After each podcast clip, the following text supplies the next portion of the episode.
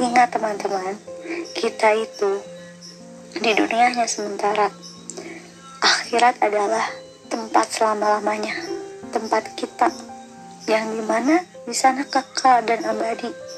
Nah, oleh karena itu suatu perubahan itu kita harus berubah menjadi lebih baik lagi, memanfaatkan waktu sebaik mungkin dan pakai waktumu dengan banyak beribadah dan mendekatkan dirimu kepada Allah Subhanahu wa taala.